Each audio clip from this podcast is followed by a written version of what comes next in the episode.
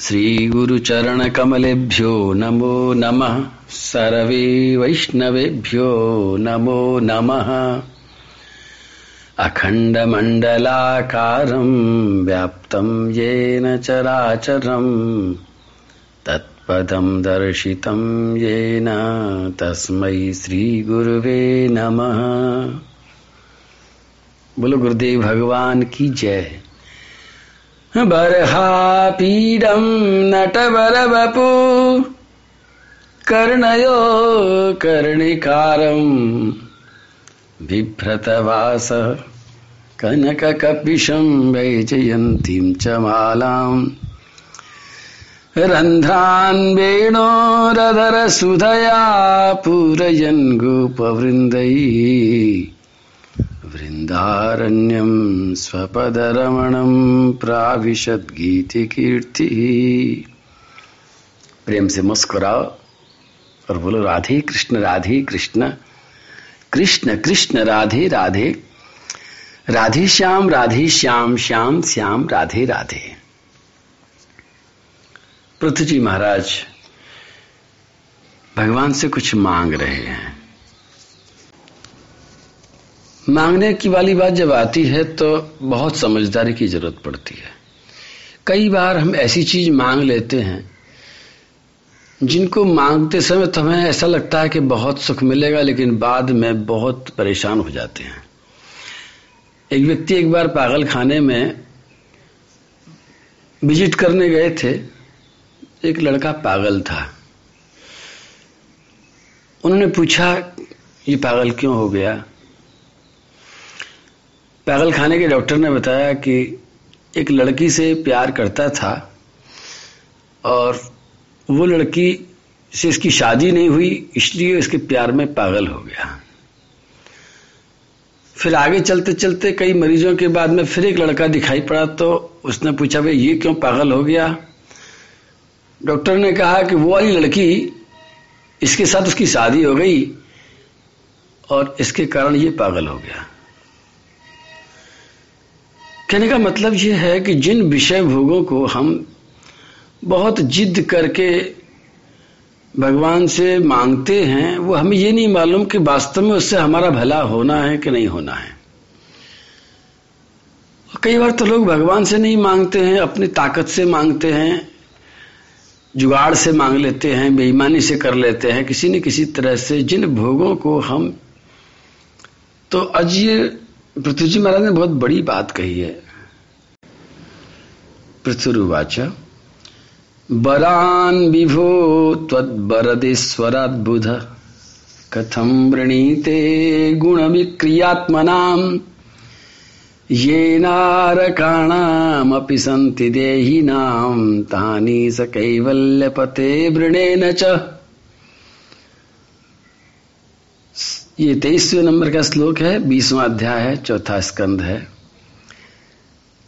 पहले तो ये बात थी कि भगवान के दर्शन करते करते पृथ्वी जी पागल हो रहे थे, आँखों में आँसू आ रहे थे, बोला नहीं जा रहा था, फिर भी भगवान ने उनके आँसू पहुँच दिए। पृथ्वी बोलने लगे कि आपने कहा है, आपकी आज्ञा पालन करने के लिए मैं ज़रूर मांगूँगा, ना नहीं बोलूँगा। कभी भी कोई हमारे गुरुदेव, हमारे आदरणीय व्यक्ति हमसे कुछ कहें तो मेरी एक विनती है कि ना कह करके उनका अपमान मत करो। वो कह रहे हैं, पानी पी लो। तो ये मत कहो कि भैया हमें प्यास नहीं, हम नहीं पानी पियेंगे। अच्छी बात तो है कि पानी का गिलास ले लो, सिर से लगा लो। प्यास नहीं है, तब भी कोशिश करो और कुछ नहीं तो दो घूंट पी लो। और या फिर लेकर के हाथ में उसका सम्मान करके फिर ये कह दो कि अभी भी पानी पी के चुके हैं, अगर आपकी आज्ञा हो तो थोड़ी देर बाद पी लें। बहुत तरीके हैं सम्मान को बचाने के, लेकिन ना करते ही सब कुछ ऐसे चौपट कर देते हैं हम लोग। मैंने कई बार देखा है, शहर के पढ़े लिखे बाबू लोग नए लड़के लोग आते हैं, जाने लगते हैं तो मैं प्रसाद देता हूँ। कुछ भी जो हाथ में होता वही देता हूँ। खाने की चीज़ दूँगा, कहीं पीने की चीज़ दूँगा। कुछ नहीं तो टॉफ़ी दे देता हूँ। तो ऐसे पढ़े लिखे लोगों को मैंने देखा नहीं हमें नहीं चाहिए। वो ये भूल जाते हैं कि ये प्रसाद में पता नहीं, ये टॉफी नहीं है, प्रसाद के अंदर पता नहीं क्या क्या मिल रहा है। एक बार मुझे याद आता है कि मैं बहुत पहले बहुत पहले बहुत पहले बहुत पुरानी बात है। तो गोविंद कुंड जो हमारे गोवर्धन में बहुत प्यारी जगह है तीर्थ जैसी जगह है बड़ी पवित्र जगह है। संत लोग वहाँ रहते हैं तो एक संत थे आ, उन संत के पास में मैं गया। और मेरे को बड़ी ज़ोर की भूख लग रही थी तो कुछ मिल नहीं रहा था खाने के लिए तो मैंने उसके बाबा मैं जानता था उनको। तो मैंने बाबा भूख लग रही है कुछ भी दे दो। तो उनके पास में भिक्षा की रोटी थी। और उसके साथ लगाने को चटनी नहीं थी, न सब्ज़ी थी, कुछ भी नहीं था। तो उन्होंने एक डब्बे में से दो, तीन, चार बतासे दे दिए। तो मैंने बतासे के साथ वो रोटी खाई। भूख लग रही थी, बहुत अच्छी लगी। बतासे नहीं भी होते तो भी खा लेता। और खा करके मैंने जब पानी पी लिया, पानी पी के थोड़ा देर विश्राम कर लिया, फिर परिक्रमा करने के लिए आगे बढ़ने जब लगा तो उन्होंने एक बात कही। आज मुझे याद आती है, हालाँकि मैं कई बार इसका पालन नहीं कर पाता हूँ। लेकिन तुमसे कहता हूँ कि शायद तुम इसका पालन कर पाओ। वो संत वास्तव में ऐसे संत मिलते नहीं कभी। ऐसी सी बातें कहते थे।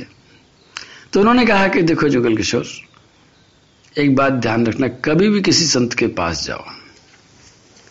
और अगर वो प्रसाद नहीं दे रहे हैं, तब भी उनसे कुछ मांग करके खा करके जाओ वहाँ से।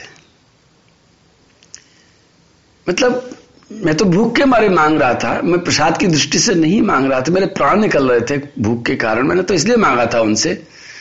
लेकिन उन्होंने कहा कि संत के पास जाकर के मांग करके कुछ प्रसाद लो और उसके बाद वहाँ से जाओ।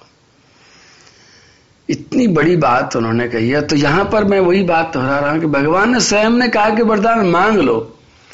यद्यपि पृथ्वी जी को कुछ नहीं चाहिए, लेकिन फिर भी पृथ्वी जी कुछ मांग रहे हैं। ध्रुव जी महाराज से भी भगवान ने जब कहा था तो ध्रुव जी को भी वैसे कुछ नहीं चाहिए था, लेकिन ध्रुव जी ने भी मांग लिया।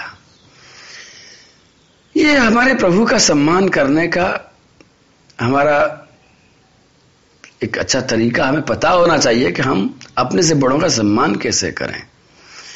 तो पृथ्वी जी महाराज ने कहा है वरान विभो दत्त बरदेश्वरात बोधा, कथम बणीते गुण विक्रियात्मनाम। ये नारकाणा अभिसंत देगी नाम तानिश कैवल्य पते भृणे न हे कैवल्य पति मोक्ष देने वाले, और दुनिया के सभी वरदान देने वालों को वरदान देने वाले, श्री ब्रह्मा, श्री शंकर, इंद्र, देवता, इतने सारे लोग हैं, सभी वरदान देते हैं। पर इनको वरदान कौन देता है, प्रभु? आप इन सबको वरदान देते हैं। मोक्ष कोई नहीं दे सकता, केवल आप दे सकते इसलिए आपका नाम कैवल्य पति है, मोक्ष देने वाले केवल आप हैं। तो मैं आपसे वो चीज़ भला कैसे मांगू? उन्होंने कहा नहीं मांगूँगा। उन्होंने कहा, मैं वो चीज़ें आपसे और मैं ही नहीं, कोई भी समझदार आदमी वो चीज़ें आपसे कैसे मांग सकता है जो नरक के प्राणियों को भी मिल जाती है? नरक का मतलब वो वाला नरक नहीं है यहाँ पर। इसका मतलब है कि संसार में भी आदमी नरक भोगता रहता है दुखें भोगता रहता है। दुख भोगने वाले नारकीय प्राणी को भी जो विषय भोगों की प्राप्ति हो ही जाती है। दूसरे को पता नहीं चलता। दूर रहने वाले को पता नहीं चलता है कि वो क्या आनंद ले रहा है। इसके लिए एक छोटी सी घटना सुनाता हूँ मैं। मैंने संतों के मुझसे सुना है, एक उदाहरण कि एक बार एक हरिजन माता यात्रा करते करते जा रही थी और रास्ते में उनको रात हो गई तो उन्होंने देखा एक बगीचा था, फूलों से लदा हुआ था और वहाँ पर एक माली परिवार रहता था। उसने उस बगीचे में जाकर के रात्रि विश्राम की प्रार्थना करी। मालन ने कहा, बहन, कोई बात नहीं, तू आराम से आ, आराम से ये देख, बिछाने को है, ये ओढ़ने को है और इतना बड़ा बगीचा एक खटिया है, खटिया को लेकर के आराम से सो भोजन कर। और रात में वे हरिजन माता विश्राम करने के लिए उसमें प्रयास करती रही।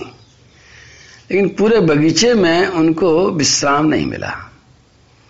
सुबह के समय जब दोनों मिली तो पूछा, कैसी नींद आई? पूछना चाहिए, मैं पूछता रहा, नींद कैसी आई? तो हरिजन माता बोली, कहाँ बहन, नींद कहाँ रखी है? यहाँ पर यहाँ तो इतनी दुर्गंध आ रही है। नींद का तो सवाल ही नहीं है। मेरे तो दम ही घुट गया यहाँ पर। अब मालन को लगा कि यहाँ तो चंपा खिल रहा है, चमेली खिल रही है, गुलाब खिल रहा है, हार श्रृंगार खिल रहा है। इतने सारे फूल खिल रहे हैं, इसको बदबू कहाँ से आ गई? उसने पूछा कहाँ से बदबू आ गई तेरे को? बोले, मैं खटिया लेकर के पहले तो गई चंपा के नीचे। वहाँ चंपा की बदबू आ रही थी। फिर गई राईबेल के नीचे राईबेल की बदबू आने लगी।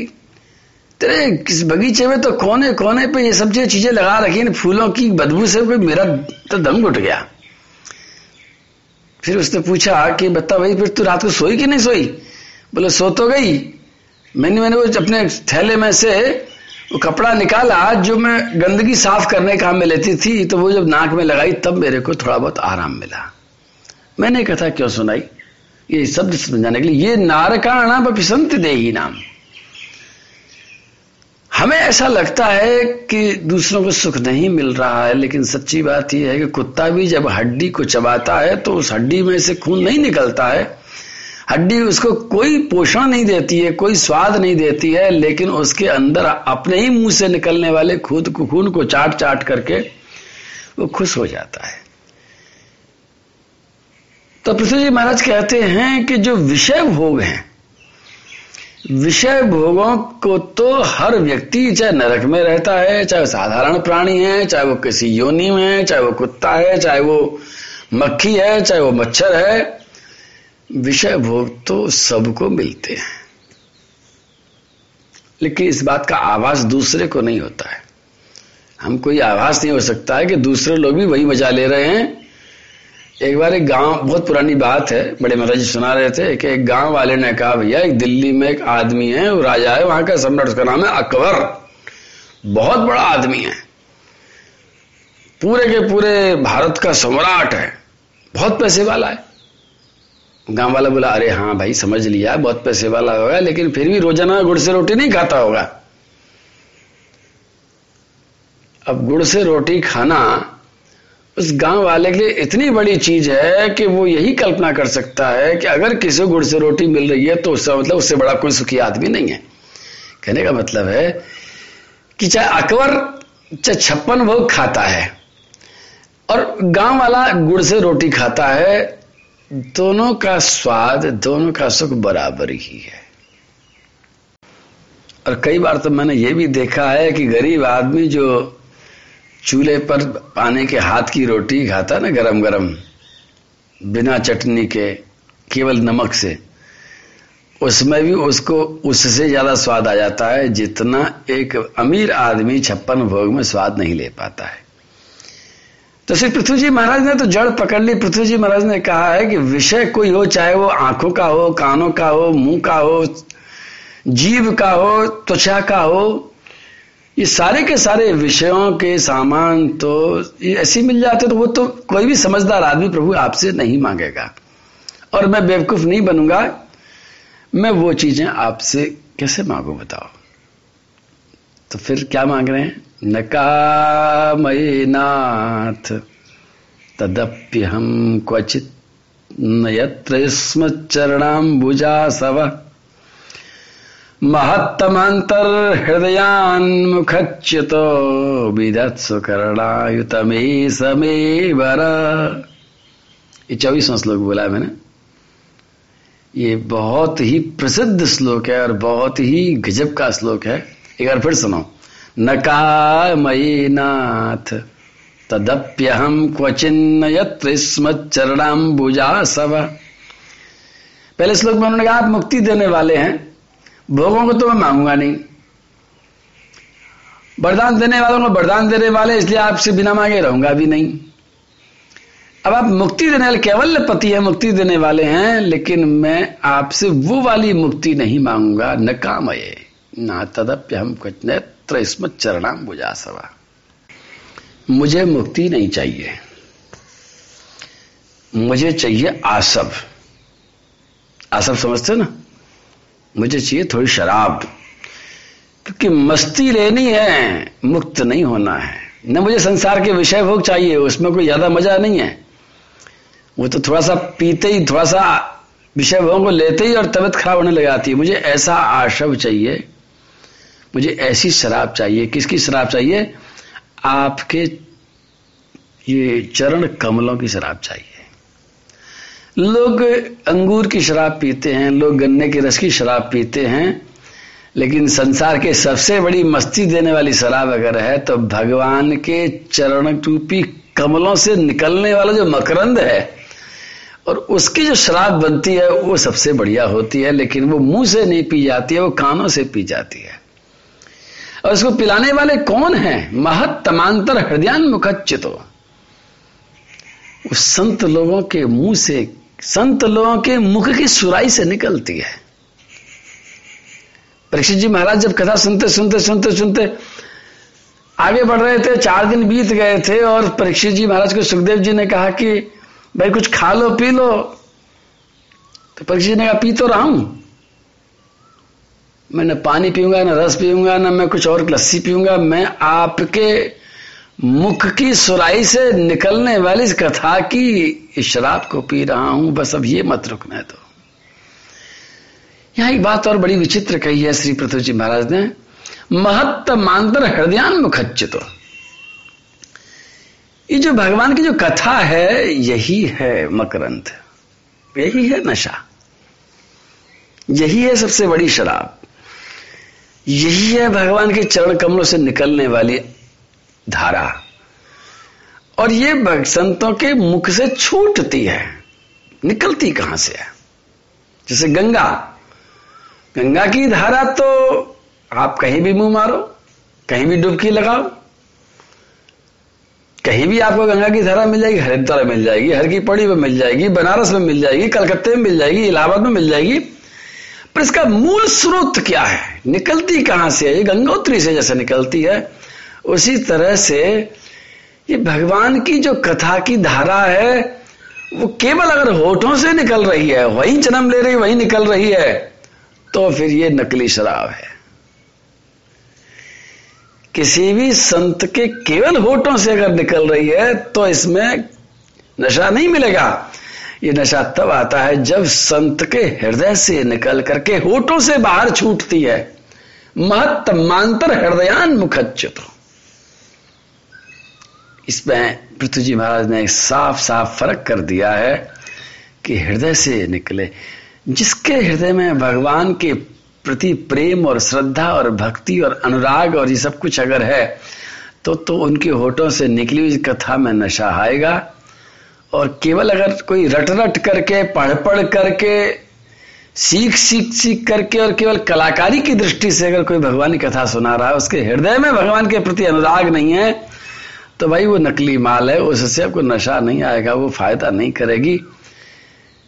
और इसलिए श्री पृथ्वी जी महाराज ने कहा कि मुझे, देखो, जब कोई भी चीज़ लेने जाते हैं, पीने की चीज़ लेने जाते हैं तो सबसे बड़ी दिक्कत आती है कि हम काय में भर के पियेंगे।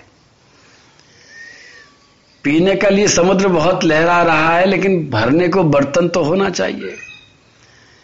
ये जो भगवान की कथा है, इसको पिएँगे काय से? निकलेगी तो असंतों के मुख से, लेकिन पिएँगे काय से? पिएँगे कानों से। और कान रूपी जो दोने हैं, कान रूपी जो पात्र है, वो आपको दो दो तो भगवान ने दे दिए, ब्रह्मा जी ने दो दो कान दे दिए हैं। श्री पृथ्वी जी महाराज ने पता नहीं किस अंदाज में ये बात कही है, लेकिन ये बात बड़ी प्रसिद्ध है कि पृथ्वी जी ने कहा कि मुझे आप अपनी कथा सुनने के लिए, क्योंकि दो कान से मेरा मन नहीं भरता है। मुझे दस हज़ार कान दे दीजिए। विधत्व करणायु तुम्हें शमे वरा। दो कान से मेरा काम नहीं चलेगा प्रभु, मुझे दस हज़ार कान दीजिए और आपकी इस कथा को, संतों के मुख से निकली कथा को मैं दस हज़ार कानों में भर भर करके पीता रहूँ पीता रहूँ पीता रहूँ।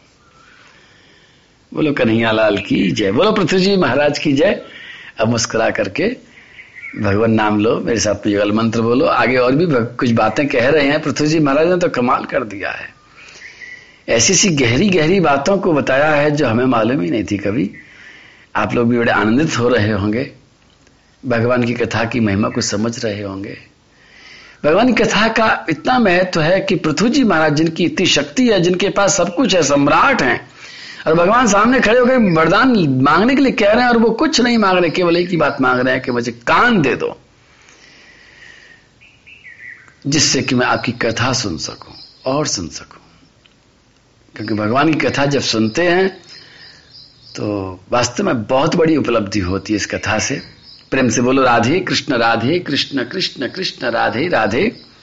राधे श्याम राधे श्याम श्याम श्याम, राधे राधे।